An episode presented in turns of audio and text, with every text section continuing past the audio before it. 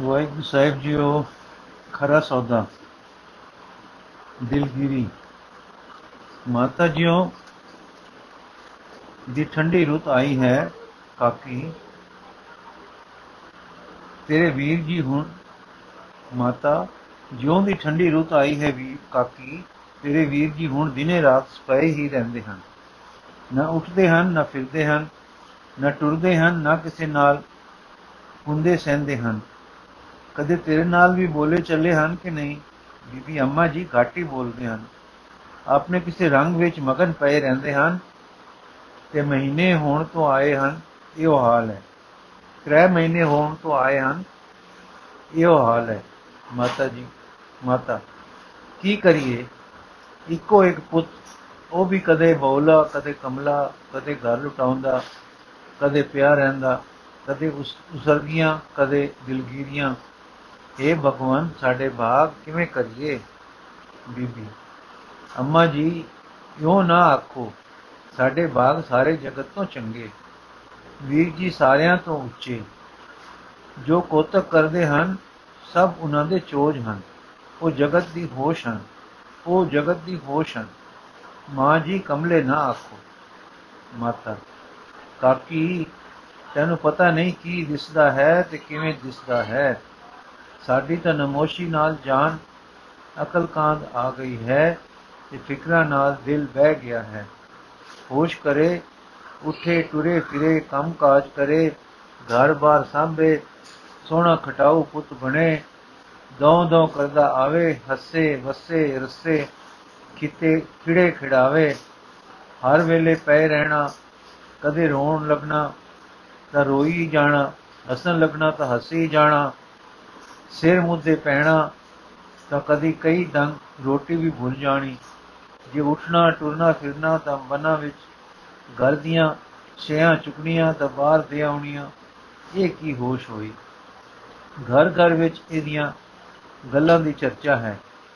ਪਿਓ ਤੇਰੇ ਦੀ ਭੁੱਖ ਸੁੱਕ ਗਈ ਹੈ। ਆਖਦੇ ਹਨ, ਕੀ ਕਰਾਂ ਤੇ ਕੀ ਨਾ ਕਰਾਂ।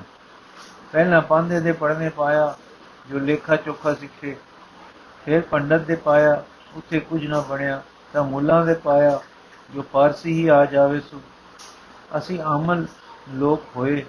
ਵਿਦਿਆ ਪਾ ਜਾਵੇ ਤਾਂ ਕਿਸੇ ਚੰਗੇ ਹੁਦੇ ਤੇ ਆਪਣੇ। ਪਰ ਸਾਡੀ ਮਿਹਨਤ ਐਵੇਂ ਗਈ। ਨਾ ਪਾਂਦੇ ਨਾ ਮੁੱਲਾ, ਕਿਸੇ ਦੇ ਨਾਂ ਟਿਕ ਕੇ ਪੜਿਆ।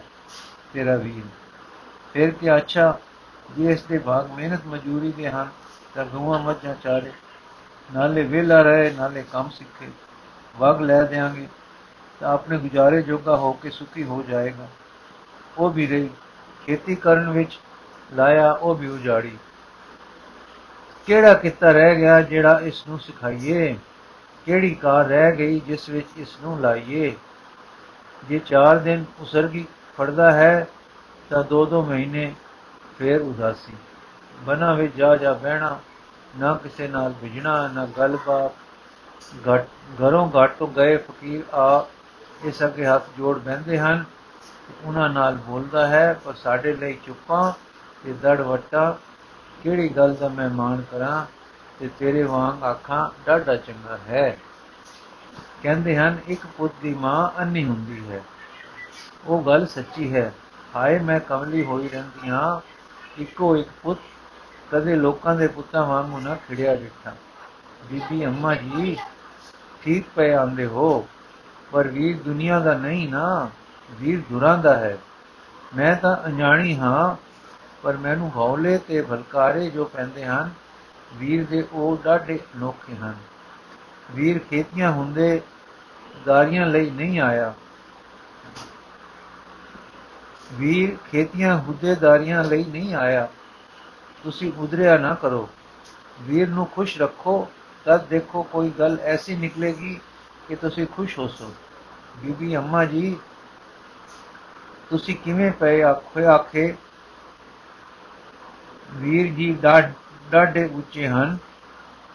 ਉਹ ਤਾਂ ਮਾਂ ਜੀ ਮੇਰੇ ਚਾਨਣ ਹਨ। ਮੈਂ ਆਪ ਡਿੱਠੇ ਹਨ ਚਾਨਣ। ਮਾਤਾ, ਬਹਿਣਾ ਨੂੰ ਵੀਰਾਂ ਨਾਲ ਮੋਹ ਹੁੰਦਾ ਹੀ ਹੈ। ਡਾਢਾ ਕੂਲਾ ਕੂਲਾ ਪਿਆਰ। ਤਦੇ ਤੂੰ ਵੀ ਵੀਰ ਦਾ ਪੱਕ ਕਰਦੀ ਹੈ। ਪਰ ਕਦੇ ਤੂੰ ਸਮਝਾਇਆ ਹੈ ਵੀ ਹੈ ਕਿ ਮਾਂ ਪਿਓ ਕਲਪਦੇ ਹਨ ਇਹਨਾਂ ਦੇ ਆਖੀ ਲੱਗ, ਬੱਚੀ ਤੈਨੂੰ ਵੀ ਸਮਝਾਇਆ ਬਣਦਾ ਹੈ। ਬੀਬੀ ਅੰਮਾ ਜੀ, ਮੈਂ ਉਮਰੋਂ ਤਾਂ ਵੱਡੀ ਖੈਰੀ ਪਰ ਉਂਝ ਤਾਂ ਉਹ ਵੱਡੇ ਹਨ, ਹਾਂ ਡਾਢੇ ਉੱਚੇ ਹਨ। ਉੱਚੇ ਨੂੰ ਮੈਂ ਕੀ ਆਖਾਂ? ਮੇਰੇ ਨਾਲ ਜੇ ਕੋਈ ਗੱਲ ਕਰਦੇ ਹਨ, ਤਾਂ ਇਹ ਕਿ ਜੋ ਦਿਸਦਾ ਹੈ, ਬੁਲਾਵਾ ਹੈ, ਇਸ ਦੇ ਵਿੱਚ ਅਸਲ ਹੋਰ ਹੈ। ਫਿਰ ਉਹਦੀਆਂ ਗੱਲਾਂ ਡਾਢੇ ਪਿਆਰ ਨਾਲ ਭਰੀ, ਕਰੀ ਜਾਂਦੇ ਹਨ ਤੇ ਨੈਣ ਛਮ ਛਮ ਵੰਦੇ ਹਨ। ਜੇ ਮੈਂ ਕਦੇ ਆਖਦੀ ਹਾਂ ਕਿ ਮਾਂ ਤੇ ਪਿਤਾ ਜੀ ਦੁਖੀ ਹਨ ਕੁਝ ਉਹਨਾਂ ਦੇ ਜੀ ਦੀ ਵੀ ਸੁਣਿਆ ਕਰੋ, ਤਾਂ ਮੇਰੇ ਵੰਨੇ ਤੱਕ ਕੇ ਕਹਿੰਦੇ ਹਨ, ਬੀਬੀ, ਤੂੰ ਵੀ ਉਹ ਗੱਲਾਂ ਕਰਨ ਲੱਗ ਗਈ ਹੈ। ਫਿਰ ਮਾਂ ਜੀ ਮੇਰੇ ਅੰਦਰ ਇੱਕ ਖੋ ਪੈ ਕੇ ਮੈਂ ਚੁੱਪ ਕਰਕੇ ਬਹਿ ਜਾਂਦੀ ਹਾਂ ਤੇ ਆਮੂ ਹਾਰੀ ਕਰ ਦੇ, ਕਹਿ ਦਿੰਦੀ ਹਾਂ, ਨਹੀਂ ਵੀਰ ਜੀ, ਜਿਵੇਂ ਤੁਸੀਂ ਦੀ ਰਜਾ। ਤੁਸੀਂ ਬੜੇ ਉੱਚੇ ਹੋ।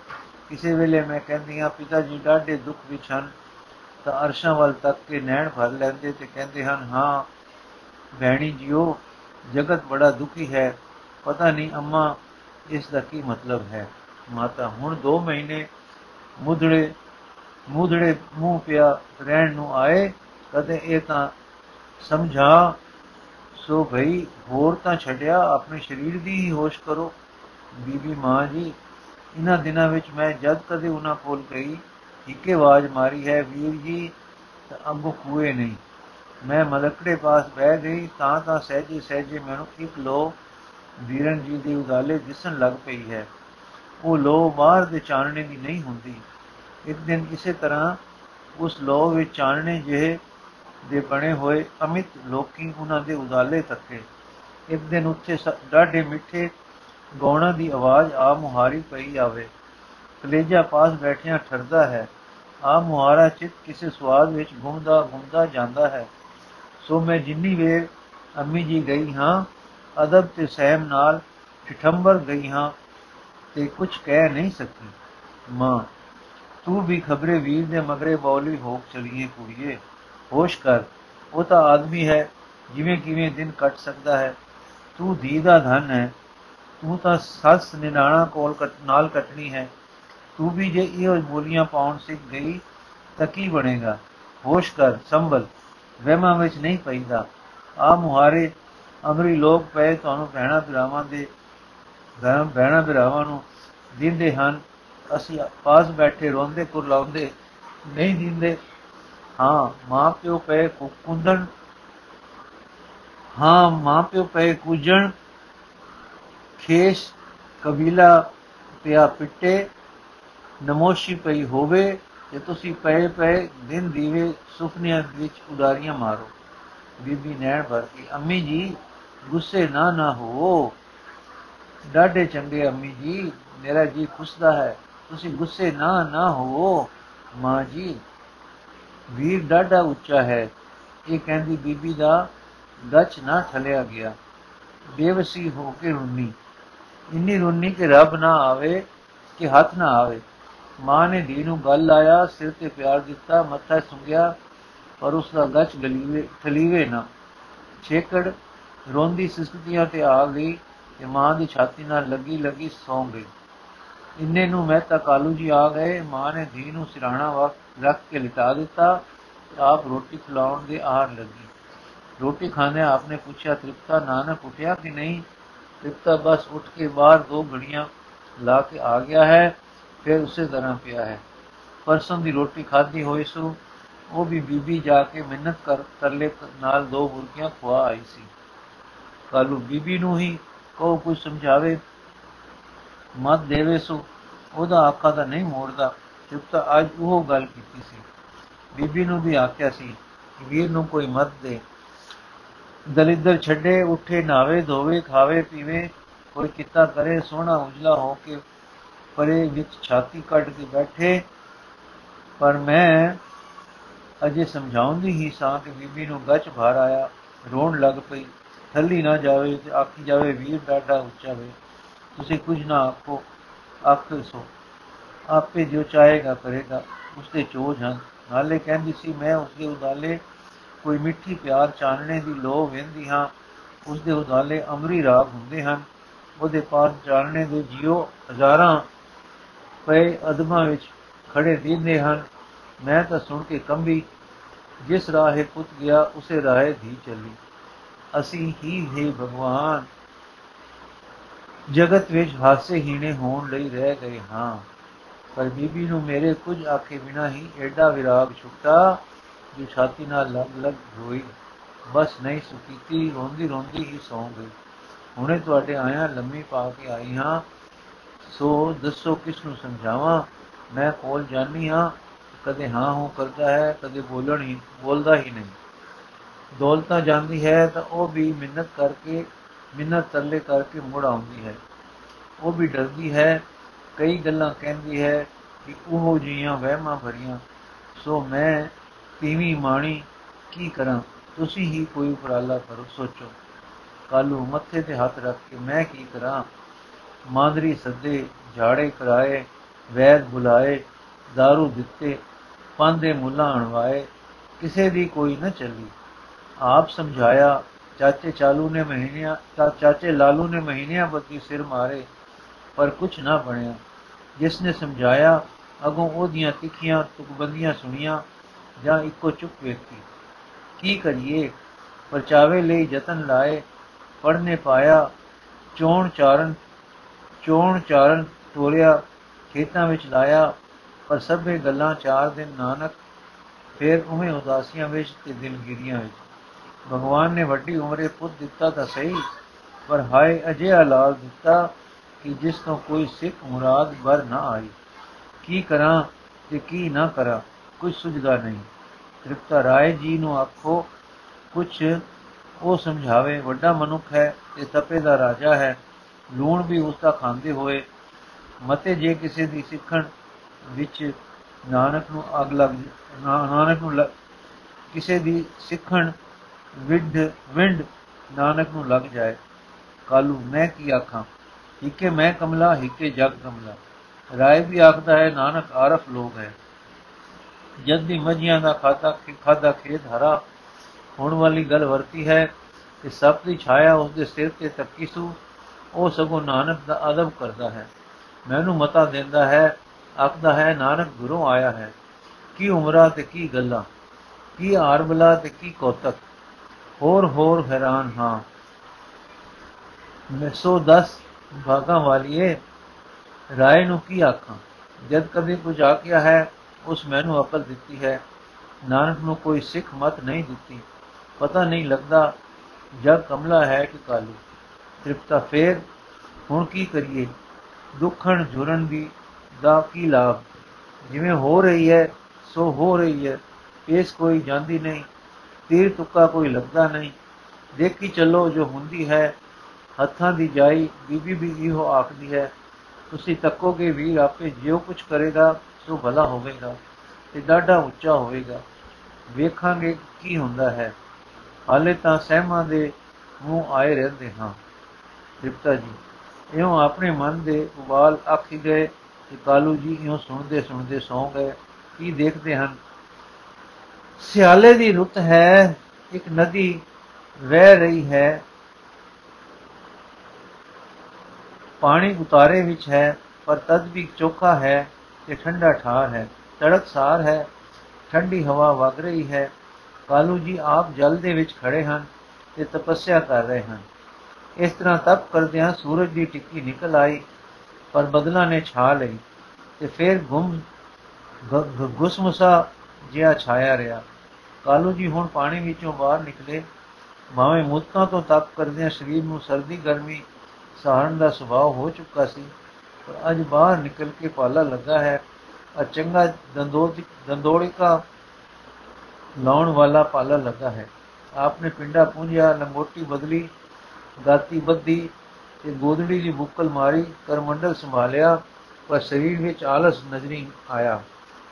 ਇਸ ਕਰਕੇ ਇੱਕ ਬ੍ਰਿਛ ਦੇ ਮੁੱਢ ਨਾਲ ਢੋ ਲਾ ਕੇ ਬੈਠ ਗਏ ਬੈਠੇ ਸਨ ਕਿ ਥੱਕੇ ਸਰੀਰ ਨੇ ਨੈਣ ਮੁੰਦ ਲਏ, ਇੱਕ ਬੇਸੁਰਤੀ ਛਾ ਛਾ ਦਿੱਤੀ। ਕੀ ਵੇਖਦੇ ਹਨ ਕਿ ਕੋਈ ਦੇਵ ਮੂਰਤੀ ਸਾਹਮਣੇ ਆ ਖੜੋਤੀ ਹੈ ਤੇ ਆਖਦੀ ਹੈ, ਕਾਲੂ, ਤੂੰ ਬੜਾ ਉਗਰ ਤਪ ਕੀਤਾ ਹੈ। ਹੁਣ ਤਾਂ ਤੇਰਾ ਸਰੀਰ ਵੀ ਹਾਰਨ ਵਾਲੇ ਟਿਕਾਣੇ ਆ ਗਿਆ ਹੈ। ਤੂੰ ਤਪ ਛੋੜ ਤੇ ਭਗਤੀ ਕਰ।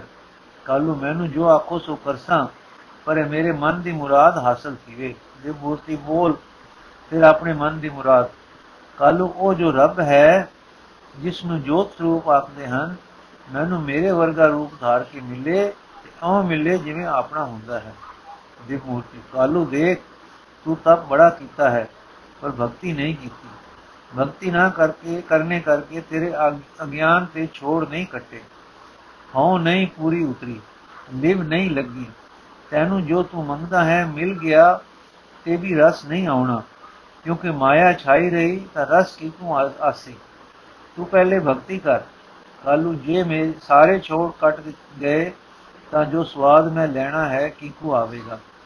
ਗਿਆਨ ਕੇ ਭਗਤੀ ਨਾਲ ਤਾਂ ਮੈਂ ਉੱਚਾ ਹੋ ਸਾਈਂ ਦੇ ਦੇਸ਼ ਅਪੜ ਜਾਣਾ ਹੋਇਆ। ਪਰ ਮੇਰਾ ਜੀ ਕਰਦਾ ਹੈ ਕਿ ਸਾਈਂ ਮੇਰੇ ਦੇਸ਼, ਮੇਰੇ ਵੇੜੇ ਮੇਰੀ ਗੋਦ ਖੇਲੇ। ਦੇ ਮੂਰਤੀ ਕਾਲੂ, ਤੂੰ ਜਾਣ ਤੂੰ ਕੀ ਮੰਗਦਾ ਹੈ? ਤਪ ਕਰਨੇ ਤੇ ਮੰਗਾ ਮੰਗਣੀਆਂ ਸੌਖੀਆਂ ਹਨ।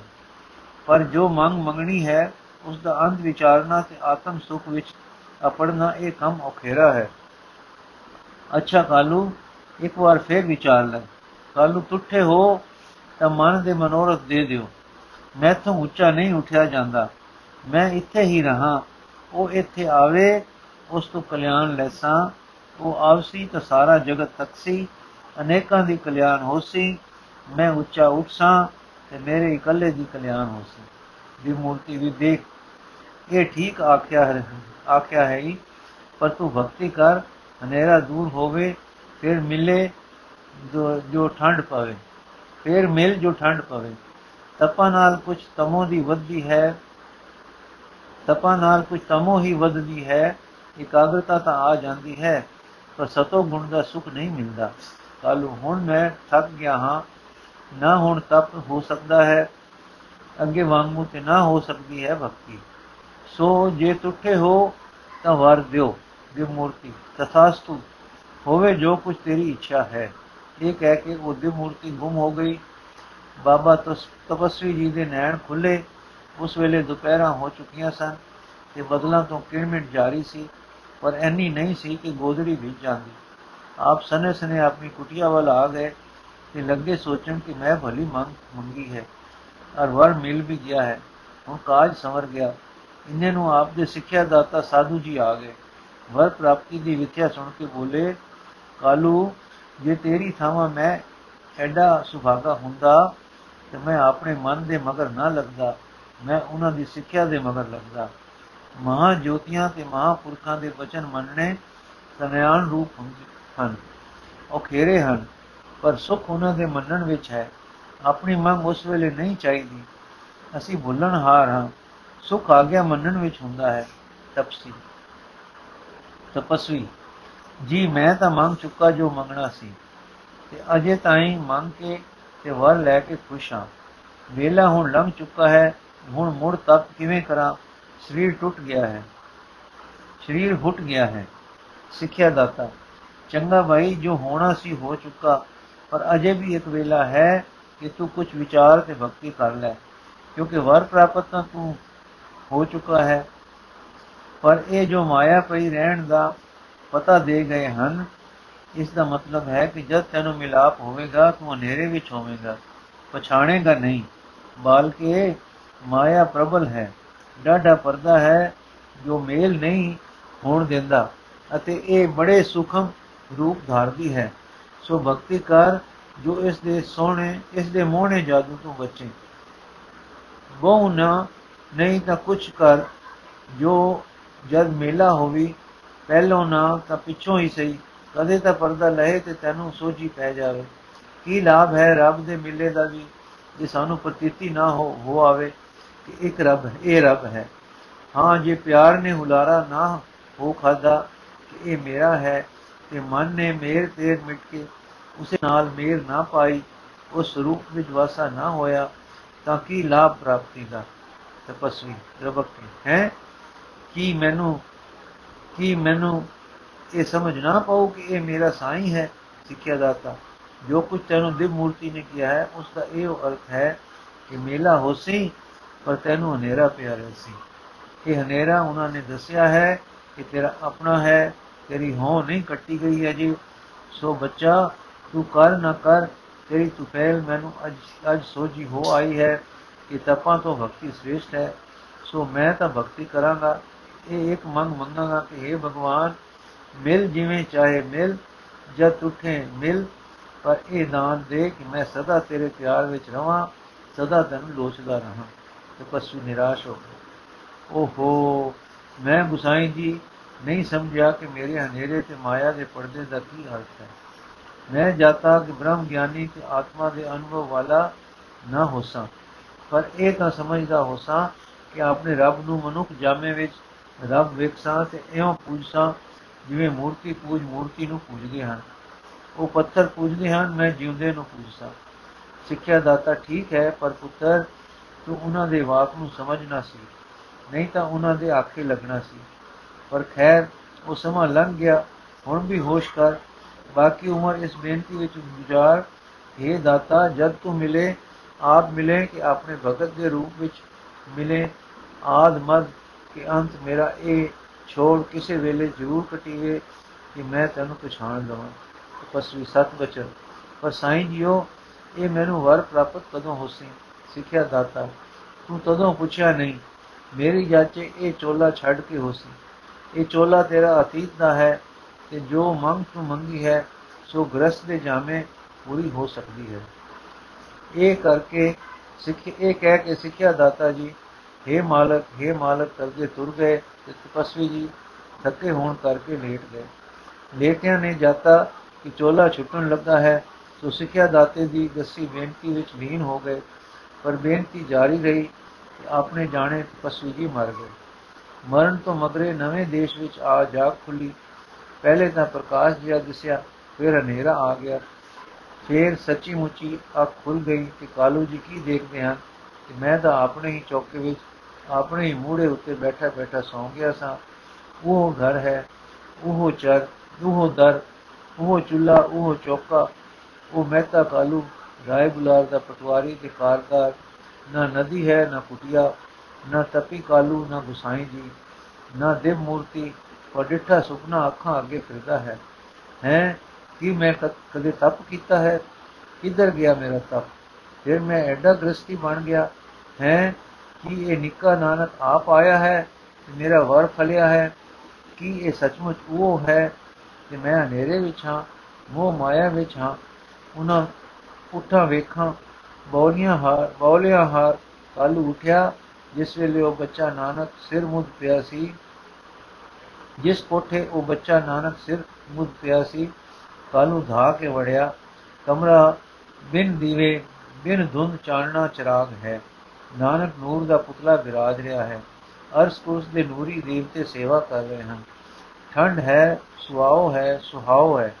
ਰਸ ਹੈ, ਮਾਨੋ ਕੀਰਤਨ ਹੈ। ਕਾਲੂ ਨੂੰ ਇੱਕ ਫੇਰ, ਇੱਕ ਵੇਰ ਤਾਂ ਮਾਨੋ ਮੂਰਛਾ ਆ ਗਈ ਉਹ ਸਵਾਦ ਦਾ ਝੂਟਾ ਆ ਗਿਆ, ਜਿਸ ਦੀ ਪਿੰਗ ਉਸ ਦੇ ਪੁੱਤਰ ਨੇ ਉੱਥੇ ਘੁਮਾ ਰੱਖੀ ਸੀ। ਬੇਵਸਾ ਹੋ ਕੇ ਦੰਡੋਤ ਵਿੱਚ ਪੈ ਗਿਆ ਅਰ ਬੋਲਿਆ ਮੈਨੂੰ ਰੱਖ ਲੈ, ਮੈਂ ਭੁੱਲ ਵਿੱਚ ਹਾਂ ਛੋੜ ਕੱਟ, ਮੇਰੇ ਛੋੜ ਕੱਟ। ਪਰ ਜਦ ਕਾਲੂ ਦੰਡੋਤ ਤੋਂ ਉੱਠਿਆ। ਉਸ ਕਮਰੇ ਵਿੱਚ ਹਨੇਰਾ ਸੀ। ਨਾਨਕ ਬਾਲਕ ਤੇ ਉਸ ਦਾ ਜਾਇਆ ਪੁੱਤਰ ਨਾਨਕ ਉਸ ਕਮਰੇ ਵਿੱਚ ਹੈ ਹੀ ਨਹੀਂ ਸੀ। ਕਾਲੂ ਨੇ ਕਿਹਾ, ਕਿਹੜਾ ਚੱਕਰ ਆਇਆ? ਇੱਥੇ ਤਾਂ ਕਾਕਾ ਹੈ ਹੀ ਨਹੀਂ।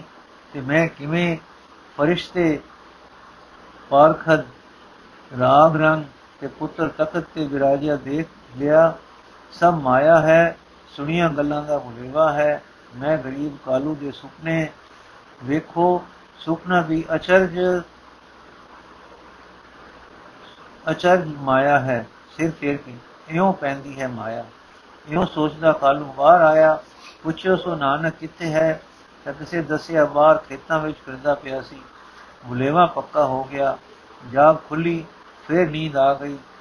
ਤਪਾਂ ਦਾ ਫਲ ਮਿਲ ਗਿਆ ਪਰ ਹਉ ਨਾ ਕੱਟੀ ਦਾ ਬਰ ਹਿਲ ਕੇ ਫੇਰ ਜਮ ਗਿਆ।